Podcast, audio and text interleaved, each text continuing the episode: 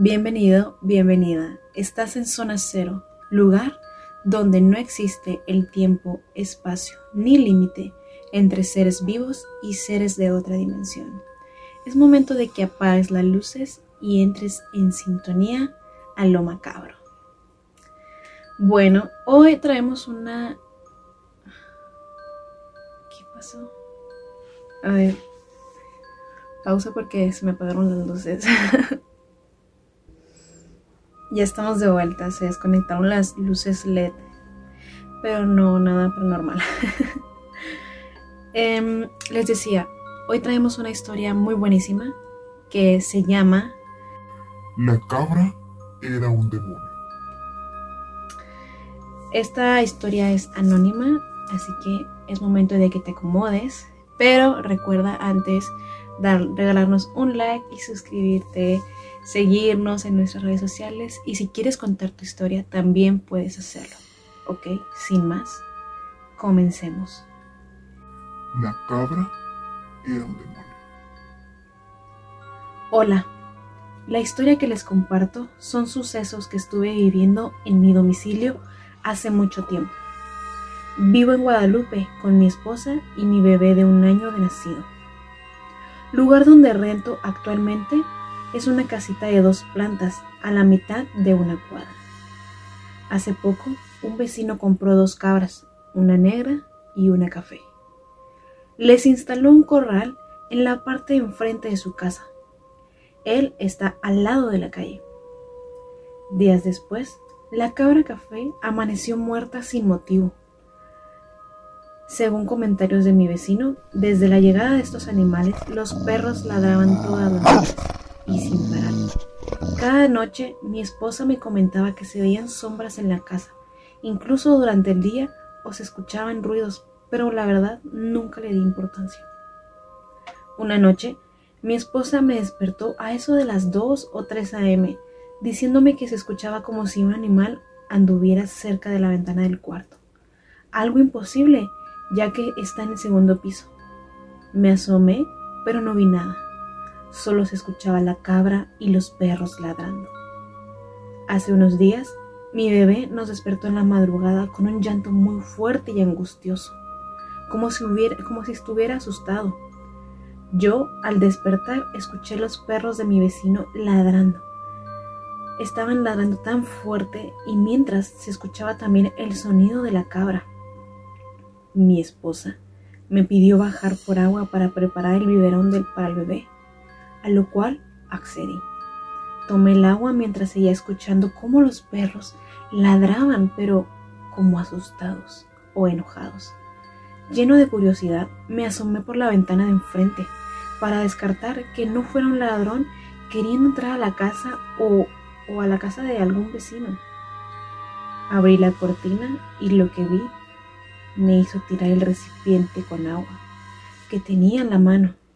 Se me erizó la piel al ver a la cabra negra caminando en dos patas. Así es, en las dos patas traseras. Mientras hacía un sonido que ya no, parecía un animal, sino más bien una risa humana. Me quedé congelado ante tal imagen. La cabra volteó a verme y se quedó detenida un momento mientras yo grité del susto. La cabra se fue caminando y seguía riéndose. Yo cerré la ventana y corrí al, al, cuarto con mi esposa. Ella estaba tratando de calmar a mi hijo, que seguía llorando, y me preguntaba qué había pasado. Le conté lo ocurrido y ya no pudimos dormir hasta que amaneció, por cuidar a nuestro bebé de cualquier cosa que pudiera pasar. Al día siguiente, tuve que salir a la tienda de la esquina tenía que pasar por el frente de la casa del vecino, justo donde estaba la cabra. Pasé sin voltear, de ida y de vuelta, pues tenía miedo, a pesar de ser ya de día. Sin embargo, mientras pasaba sentí como si me estuviera observando, mientras escuchaba ese silbido de esa maldita cabra al cruzar por esa casa. Esa misma semana llevamos a mi, bebé a la iglesia para bautizarlo y pedir agua bendita. Al regresar a casa y pasar por la casa donde tenían la cabra, nos percatamos de que ya no estaba. La verdad, ya no quise preguntarle nada a mi vecino, pero ese día mi bebé, desde ese día mi bebé ya duerme tranquilo. Mi, mi esposa ya no escucha ruidos y los perros ya no ladran asustados. Esta siguiente historia tiene como título La Basílica de Guadalupe. Cuenta la leyenda que la Basílica de Guadalupe tiene un fantasma que está siempre rondando por ahí, ya que el capellán que la cuidaba falleció por una enfermedad. Entonces, no había nadie para que toque las campanadas y sin embargo, éstas se seguían oyendo. La parte de la leyenda más aterradora es que las personas ven a una mujer con una vela en la mano que atraviesa de pronto todo el patio de la basílica. Esta vela no se apaga incluso cuando hay lluvia o vientos muy fuertes. Siempre se queda encendida cuando la ven y es algo increíble, como si aquellos se cuentan haber visto a la mujer con toda la ropa como si fuera una monja que está atravesando las paredes en su caminar. Nadie sabe si este fantasma de la Basílica de Guadalupe es malo. Lo cierto es que deja ofrendas y también reza mucho. Entonces, por estas acciones no perfila hacer maldad. Sin embargo, a todos les da miedo llegar a encontrarse con esta mujer, ya que no está en este mundo de los vivos, y aún así muchas personas la pueden ver durante su rutina de oración, como si ella hubiera dejado algún asunto pendiente en la tierra antes de partir. A diferencia de otros fantasmas, este solamente está en la basílica. También sale de la misma y vuelve a entrar. Hay muchas historias y testimonios de esta leyenda dentro de las cercanías del lugar, ya que la gente está completamente asustada con este espíritu que no encuentra paz. Wow.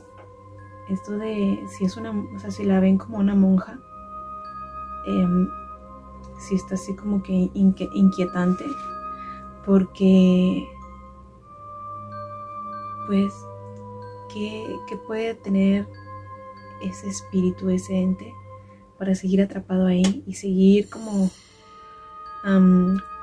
orando, siguiendo su labor em, espiritual, podría decirse. ¿Alguno de ustedes la han visto? A ver si hay más testimonios iguales. Vamos con la última historia y la verdad es que esta sí es un poquito larga, así que vamos a darle. Esta historia tiene como título La mujer del árbol.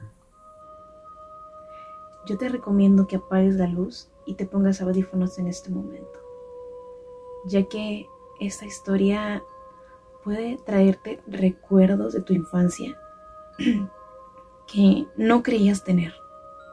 Así que comencemos. Me llamo Sonia y soy del Estado de México. Les quiero contar algo que me sucedió hace mucho tiempo, cuando yo era una niña. Ahora tengo 25 años, pero en ese momento tendría solo 14 años.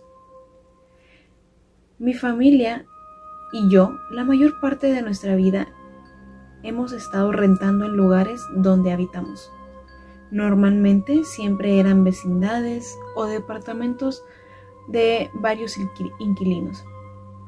Pero hubo un tiempo en el que llegamos a rentar una casa sola. Era grande, muy sencilla de una planta que contaba con un patio techado que usábamos como garage. Y a continuación tenía un jardín nada extraordinario, solo era una amplia extensión de tierra con mucho pasto y hierba muy verde, con un gran árbol de duraznos al fondo. A contraesquina de ese árbol se encontraba un pequeño cuarto al que tiempo después llegaron a vivir una pareja muy joven de esposos. Y así era en esa casa. Solo éramos dos familias, ellos y nosotros. Mi mamá, mi papá, mi hermana, nuestra perrita y yo. Una noche yo jugaba con mi hermana y mi perrita en una casita que mi papá nos construyó con pedazos de madera vieja y la colocó en el patio techado. Recuerdo que estábamos ahí adentro sentadas sobre un tapete junto, junto a la perrita porque nos emocionaba jugar a que esa era nuestra casa real y solo permanecíamos ahí platicando. Eran como las nueve cuando de pronto escuchamos que mamá salía de la casa eso se encontraba a unos pasos de nuestra casita de madera. Supimos que era ella porque mi papá se encontraba trabajando. Además, que ella siempre usaba unas chanclas de descanso que hacían un ruido muy chistoso y único cada vez que caminaba. Como había veces que mi mamá trataba de asustarnos jugando, haciéndose, haciéndose pasar que era un fantasma, pensamos que era momento de jugar así que mi hermana y yo nos preparamos para seguirle la corriente. Pasó del patio hacia el jardín. Era un caminito de tierra que cuando llovía solía provocar mucho lodo, por lo que mi papá había puesto grava encima. En ese momento escuchamos ese ruido chistoso de las sandalias caminando por el patio. Y como mi mamá pasó por encima de las piedras y caminó hacia el jardín, hasta ese punto, a mi hermana y a mí se nos ocurrió asomarnos por la ventana de aquella casita. No levantamos la cortina porque no queríamos que mi mamá se diera cuenta que ya la habíamos visto, pues a nosotras nos divertía que nos espantara. Así que nos asomamos a través de la misma tela de la cortina que era un poco transparente y pudimos ver cómo al fondo del jardín, del jardín mi mamá se subía al árbol de duraznos y comenzaba a mover las ramas muy fuertes, como queriendo tirar los frutos. Todo era emoción hasta que algo nos hizo estar alertas. La perrita empezó a gruñir de repente, como si desconociera a mi mamá. No ladraba, pero gruñía. Fue entonces que mi hermana y yo comenzamos a sentir terror cómo nuestra perrita va a desconocer a nuestra mamá. Nos empezó a dar mucho miedo, no quisimos asomarnos. Para calmar nuestros nervios, grité, ya te vimos, ma. Ya vimos que eres tú y que nos quieres asustar. Pero nadie contestó. De pronto, el árbol dejó de moverse y las ramas dejaron de hacer ruido. Esperamos un poco allá adentro porque de un momento a otro hubo mucho silencio, hasta que me decidí a salir y decirle a mi mamá que ya dejara de jugar, pues ya estábamos muy asustadas. Salí de la casita y me acerqué al jardín. Pero no había nadie.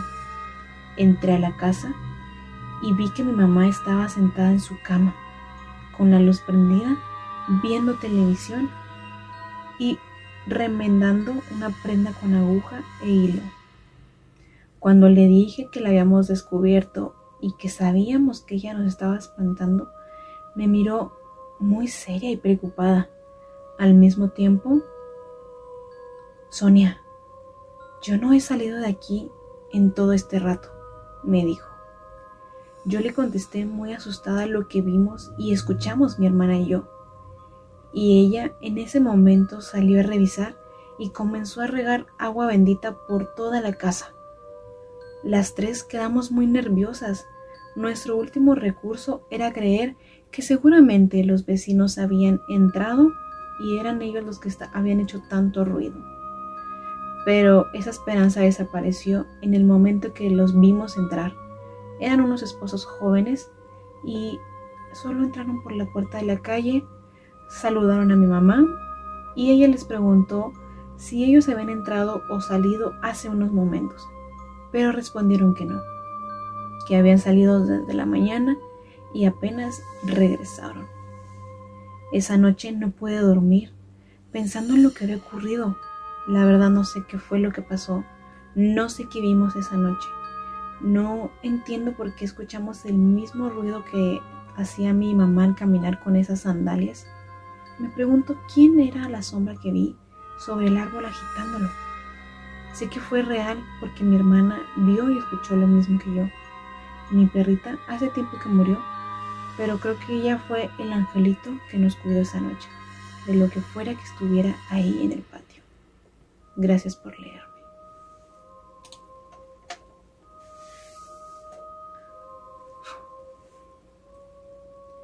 Así cerramos esta noche de historias.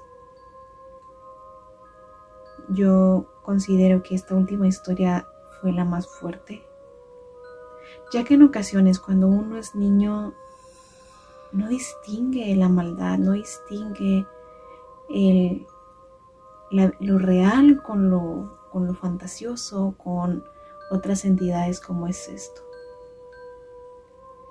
Yo estoy segura de que tú también tienes algún recuerdo de tu infancia en el que creíste que era alguien vivo o alguien conocido, pero en realidad solamente era un ente paseando por este mundo de los vivos.